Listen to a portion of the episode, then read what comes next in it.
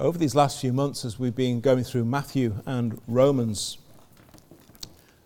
there have been quite a few weeks when I've been struck by the parallels that have existed between both of those books, and this week in particular has been uh, one such week when a number of the things that we've been able to consider this morning in Matthew uh, we find ringing true as Paul writes to the Romans as well. I find that wonderfully encouraging, that as we uh, look at the life and the ministry of the Lord Jesus Christ, we find all of those same principles uh, echoed in the ministry of his apostles. Now we, we shouldn't be surprised by that, should we?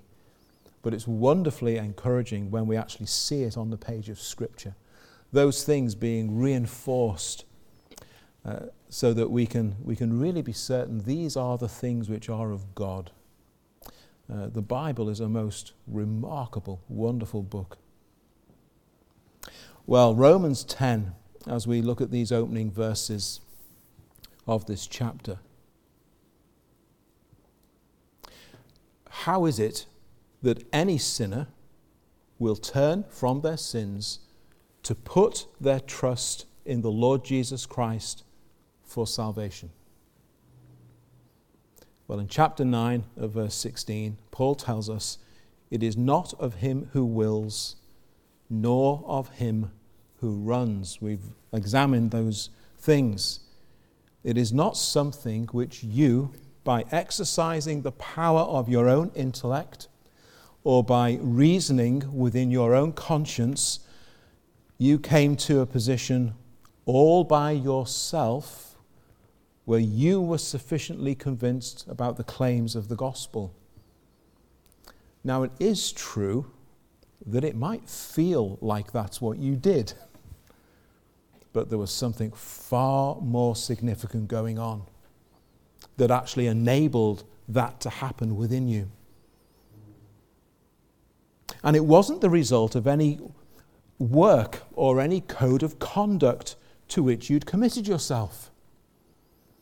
No, the reason that any sinner turns from their sins to put their trust in the Lord Jesus for salvation is because God has shown you mercy. And not just shown it to you in theory, he's actually brought it to bear upon you. Really, he's shown mercy by choosing you for himself.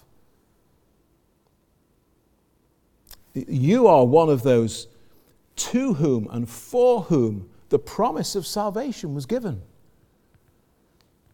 God's children of promise, chapter nine, verse eight. It's not because of anything that you've done. It is purely down to that which God has purposed to do and who he has elected to save. And we've seen those themes covered in the, in the previous chapter. God will have mercy on whomever he will have mercy. He will have compassion on whomever he will have compassion. He has mercy on whom he wills, and whom he wills, he hardens. The potter has power over the clay, authority over the clay. He created the clay, that from that same lump he will make one vessel for honor and another vessel for dishonor. And will the thing formed say to him who formed it, "Why have you made me like this?" And Paul's heart is broken for his fellow Jews who've rejected the Savior. Now you might suppose that all of this presents itself as the most tragic and hopeless scene in the face of which Paul can do absolutely nothing, and that he must simply shrug his shoulders with a reluctant and despairing "c'est la vie." You're chosen or you're not chosen. You're elect or you're not elect. You're this vessel or you're that vessel. What can be done? But not at all. Not at all. Listen to him at the opening verse of chapter ten. My heart's desire and prayer to God for Israel is that they may be saved. But Paul, what's the point if it's all being decided? Well, sometimes Paul provides us with written instruction. At other times, he instructs us by means of example. And right there in verse one is a time when he instructs us by means of example. No, I still pray and pray and pray. So here's the first lesson from verse one. God's electing grace drives God's elect people to pray. Now, some of the written instruction will follow as we continue through this, this chapter. When we get there, we'll examine it in some detail. Suffice it to say for now that God has not only des- decided who will be saved, God has not only decided who are the vessels for honor and who are the vessels for dishonor, but he's also decided how the vessels for honor will be saved. Harks back to one of the things we thought about this morning. God has decided how those vessels will be saved, which is why all through the Old Testament there are prophecies about the Lord Jesus Christ, because it's all wrapped up in him.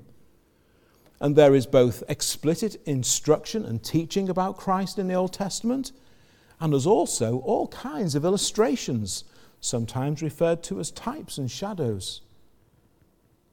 The work of Christ as the priestly mediator and the spotless sacrifice for sin is all seen in Old Testament worship in the tabernacle. It's all pointing to him. God has a way. The nature of Christ's crucifixion and death, they're clearly portrayed in the Old Testament, and in certain places, very starkly so. Read Psalm twenty-two, read Isaiah fifty-three. How can you not be struck about that which Christ would come into the world to do, and those things which would happen to him? God has a way prepared. There is a how to our salvation, not just who. The need for believing faith has already been addressed by Paul with Old Testament examples.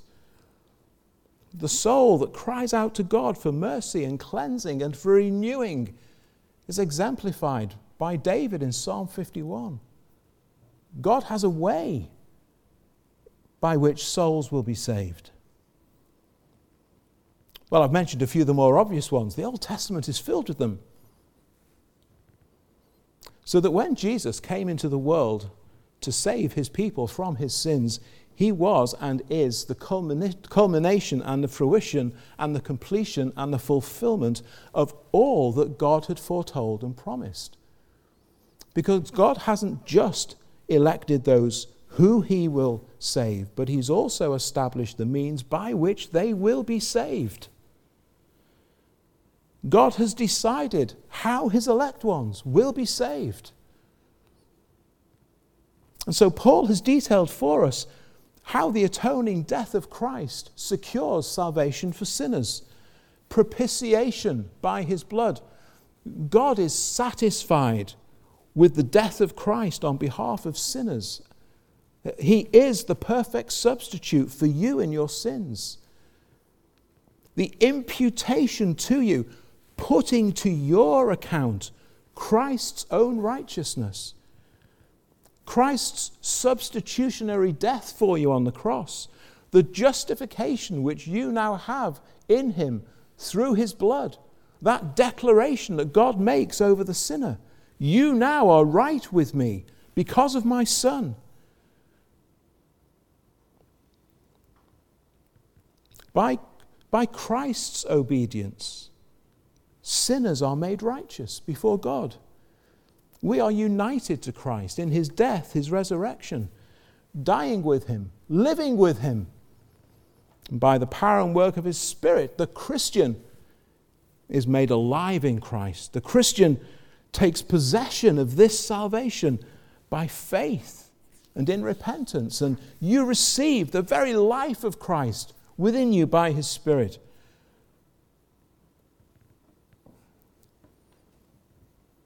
Yes, very good, Paul. Some might still struggle.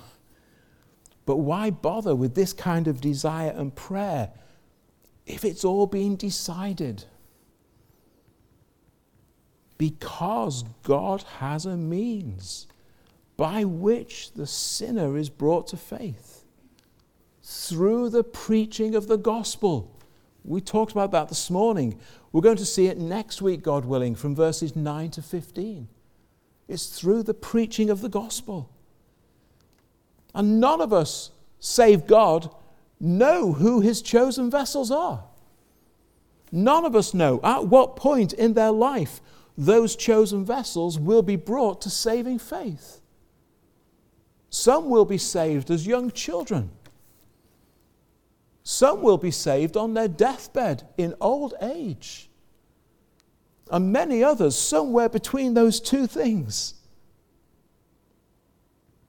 And God has placed within his apostle this deep, deep burden for the lost, which drives him on and which keeps him persevering, knowing there are those who will be saved because they're the Lord's.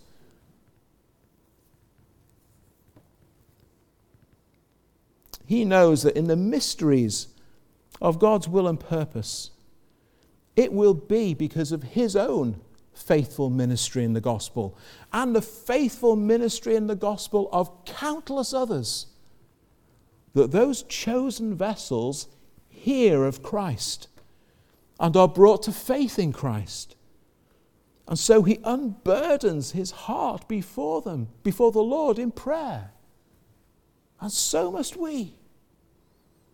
Because God has this means by which sinners are saved. If you're a Christian this evening, it's those very means which saved you. And we must pray on.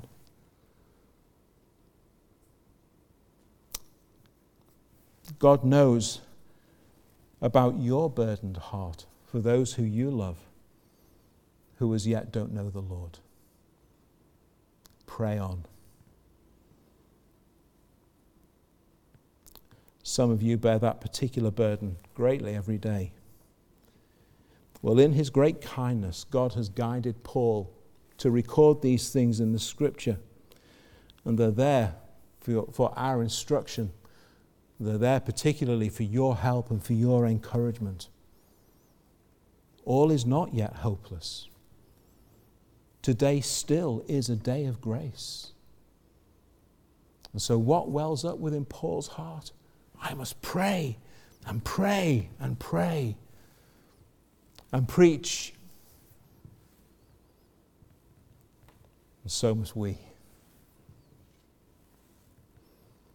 God's electing grace drives God's elect people to pray that God would continue to do that which he has purposed to do.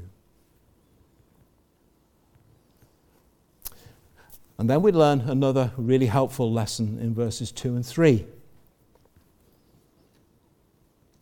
Paul is thinking particularly about the people of Israel. And he says that zeal on its own is not enough. Zeal on its own, on its own is not enough. They have a zeal for God, but not according to knowledge. They have a great zeal for God, but their thinking is wrong. They have a great zeal for God, but they're completely mistaken as to how they might get themselves right with God. And no amount of zeal will make up for the lack of knowledge. No amount of zeal will make up for the fact that they're heading in the wrong direction and trying to do it the wrong way. Zeal on its own is not enough to save you. Zeal on its own is not enough to keep you as a Christian. And Paul knows what he's talking about. He knows all about the zeal of the Jew. For that surely was once his very life. When he writes to the Galatian church in the opening chapter, he says this, "You have heard of my former conduct in Judaism." Of course, this is one of the reasons why many believers were quite skeptical about Saul of Tarsus becoming a Christian when they first heard about it. "You've heard of my former conduct in Judaism, how I persecuted the church of God beyond measure, tried to destroy it." Well, that's some zeal. "I advanced in Judaism beyond many of my contemporaries in my own nation, being more exceedingly zealous for the traditions of my fathers." Paul wasn't just zealous. Paul wasn't just more zealous. He was more exceedingly zealous. Paul often piles superlative upon superlative. "There was no one more zealous than me." For any who might not be aware of his background, he acknowledges to the Philippian church that concerning zeal, he persecuted the church. As a murderous Pharisee, Paul wasn't just zealous. He wasn't just more exceedingly zealous than the rest. He was a, a more exceedingly zealous murderer of Christians. What was the problem with Paul's zeal in his years as Saul of Tarsus? Well, his zeal was accompanied by a total lack of knowledge of Christ and his gospel. He got ten out of ten for zeal. Zeal wasn't the issue. It's that his, his knowledge was a complete blank. A total lack of understanding regarding all of the Old Testament scriptures that he thought he knew and understood, but was clueless about in reality, but which he now is able to quote as a man converted to Christ and f- understanding how all of these things fit together. And he's still now a man of great zeal, but now he's a believer. And his zeal now as a believer is based upon his knowledge of Christ and the gospel. And this knowledge that he has is the fuel and the catalyst for his zeal. His zeal flows out now from what he knows about Christ. They have zeal for God, but not according to knowledge. All of these wonderful truths which Paul is opening up to us in Romans. Perhaps there are some, and more than halfway through the letter, uh, you're asking yourself, is all of, all of this doctrine really necessary? Well, Paul says, zeal without knowledge will only lead you to destruction. Paul is saying you, you need these truths. And for Paul, you see, it's actually these truths which now drive him on. Now, being zealous, of course, sounds like quite an upbeat thing, doesn't it? It's, surely it's good to be zealous. Well, yes, it is.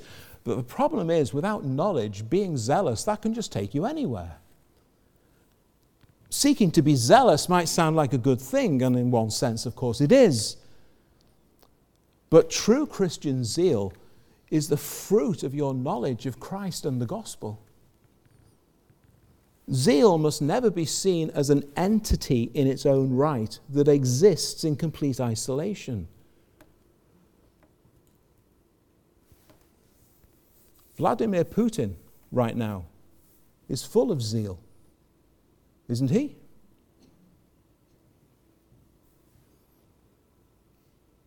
There needs to be knowledge that guides and directs and drives the Christian's zeal.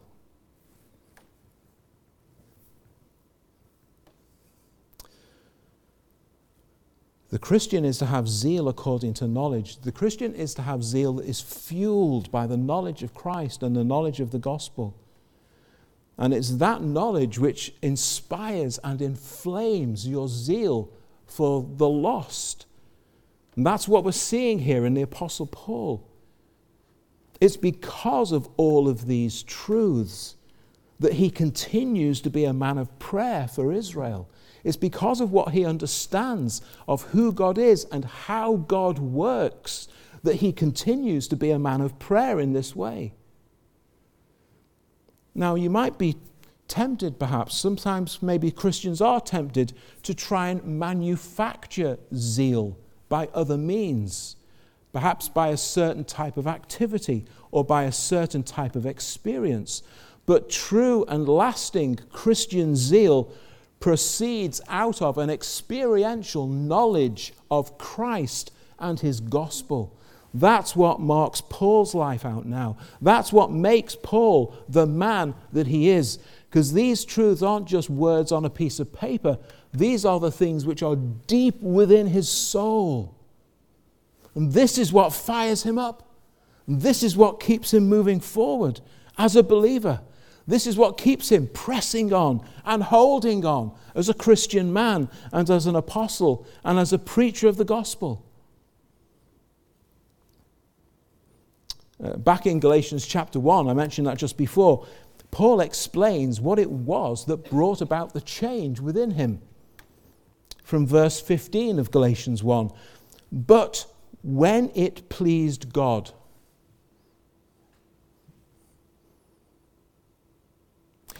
If it had never pleased God to do in Paul what God did in Paul, he would still be Saul of Tarsus.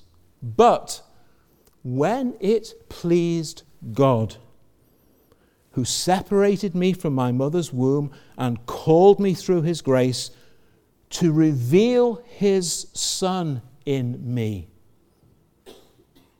that I might preach him among the Gentiles, Christ revealed to him, in him, Christ made known to him, everything changed. And it's this knowledge of this Jesus that's changed everything for Paul. For Saul of Tarsus, along with all of his fellow Jews, they had been seeking a self righteousness, a self-attained righteousness. Righteousness. How might we, how might we describe righteousness? Well, let's hold up a set of balance scales. On one side of the scales, we will place the holiness and the goodness of God in all of his sinless perfection. On it goes. Down goes the scale. So here, the holiness and goodness of God in all of his sin, sinless perfection. And on the other side, we place you or me.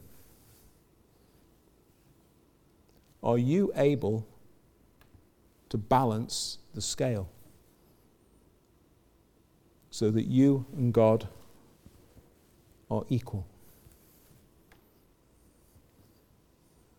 No. For the Jew, they recognize that to begin with, they are very unbalanced against God.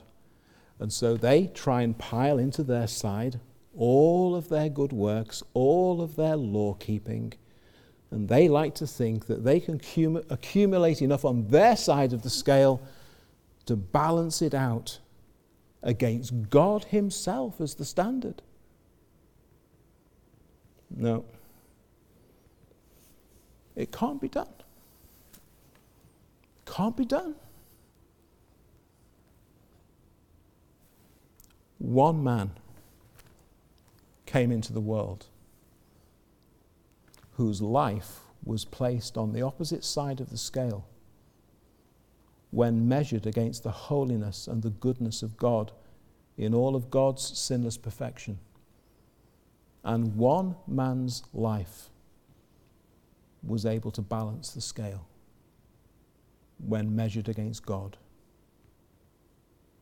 Of course, that was Jesus.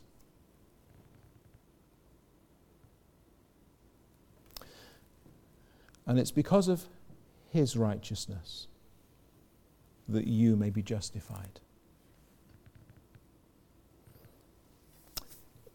We have to abandon ourselves. We have to forget about ourselves. We have to abandon any idea or thought or hope of self-righteousness. And we must bow the knee to Christ. We must submit ourselves to Christ. We must give ourselves to Christ. He is the righteousness of God. And you must submit to him. And that's what you need to know. He is who you need to know, that you might be made righteous. I quoted from Philippians earlier on. Paul goes on to say this: the things which were gain to me, these I've counted loss for Christ. I've put them all in the balance scale. They did absolutely nothing, so I've thrown them all out now. I counted all things loss for the excellence of the knowledge of Christ my Lord, for whom I've suffered the loss of all things, count them as rubbish, that I might gain Christ, that I might be found in him. Why? Well, not to have my own righteousness, which is from the law. That just didn't work, could never work in my sin. But that righteousness which is through faith in Christ, the righteousness which is from God by faith. So have you submitted yourself to the righteousness of God, which is the Lord Jesus Christ? Have you seen and confessed to him how utterly worthless you are, how unworthy you are, how, how very far away you are from ever hoping to balance that scale yourself? Have you seen in the Lord Jesus Christ the one who's taken the weight and the burden of your sins and nailed them to the cross for you? Have you seen in the Lord Jesus Christ the righteousness that you need in order that you may at last be right with God, that you can be reconciled to him? This is what the Jews have completely missed. Being ignorant of God's righteousness, seeking to establish their own righteousness. It can't be done. Where have they gone wrong? They have not submitted to the righteousness of God, which is to abandon yourself and all hope in yourself and to turn to Christ, who is the righteousness of God. Have you done that?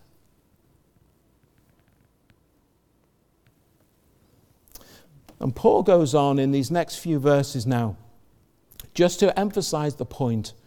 And this is our third point this evening, that law-keeping for salvation is ended in and through Christ. This is, this is what transformed Paul's life. There was none more zealous to try and keep the law for his own salvation. And he's had to discard the whole thing. Christ is the end of the law, verse four.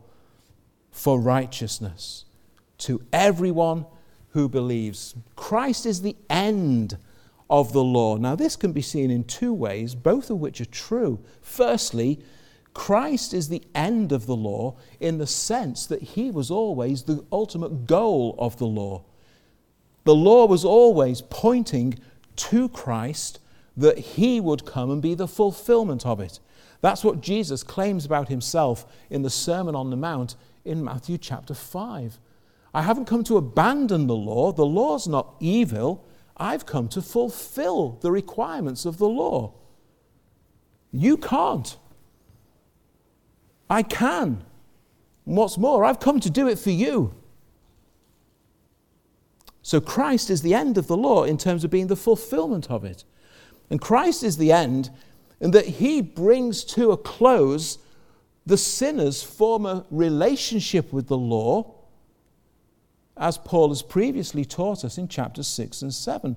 no longer are we under the burden of having to try to keep the law ourselves in order to be considered righteous in God's eyes. Righteousness is ours through faith in Christ. He lived the life of perfect obedience to God's law, which you and I are simply incapable of doing. So if you want to be justified by God by keeping the law, then you will have to live your entire life from birth till death, keeping every single point of the law perfectly. That's the implication of verse five. But who has? Well, actually, Jesus has. Jesus has. He lived a perfectly righteous life, and his righteousness is accounted, imputed to us. So God the Father may now look upon you as a Christian as being as righteous as Jesus is, because it's Christ's righteousness which has been put to your account now. The righteousness which is required for acceptance with God is ours in Christ. And the righteous life to which the Christian is now committed is a life lived by the power of Christ through his Holy Spirit. Now, the law of God still has a place in our lives. It's our guide and it's our instruction as to the way that we should go and how we should live in a way that pleases God. But it's not anymore set before us as a standard to which we must attain if we are to be saved. Christ has dealt with that side of it on your behalf. And so in that way, Christ is the end of the law for us. Who could possibly ascend into heaven in order to obtain what is needed? Verse six. We don't need to do that because Christ himself has come down from heaven for us. Nor do you need to plumb the lowest depths to obtain it. For Christ himself has risen from the grave in order to accomplish salvation for you. There's some thoughts that Paul is borrowing from Deuteronomy chapter thirty.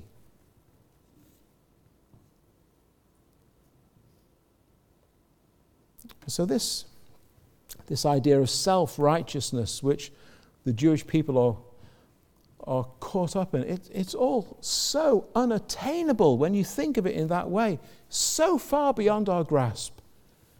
How could, ever, how could any of us ever be right with God? How could any of us ever possess the righteousness required by God in heaven?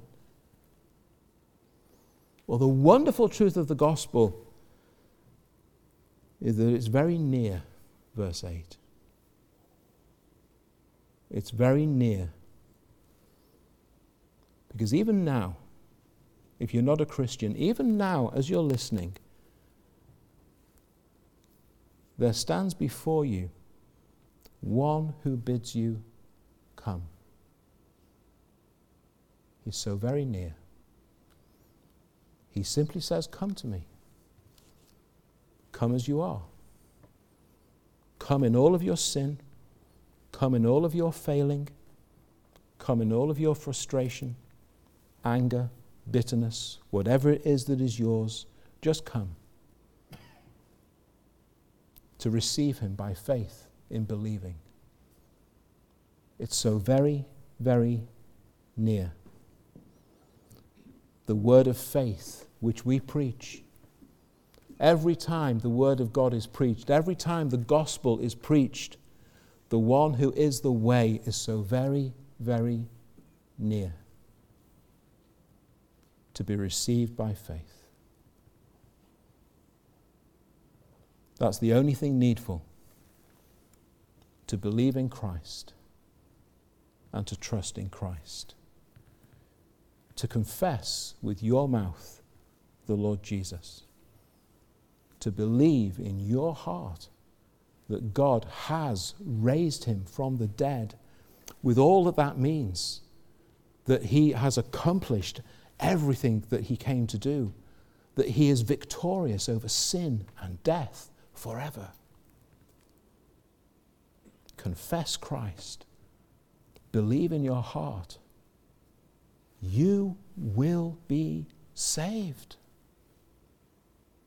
It's so very, very near for you right now. Will you believe?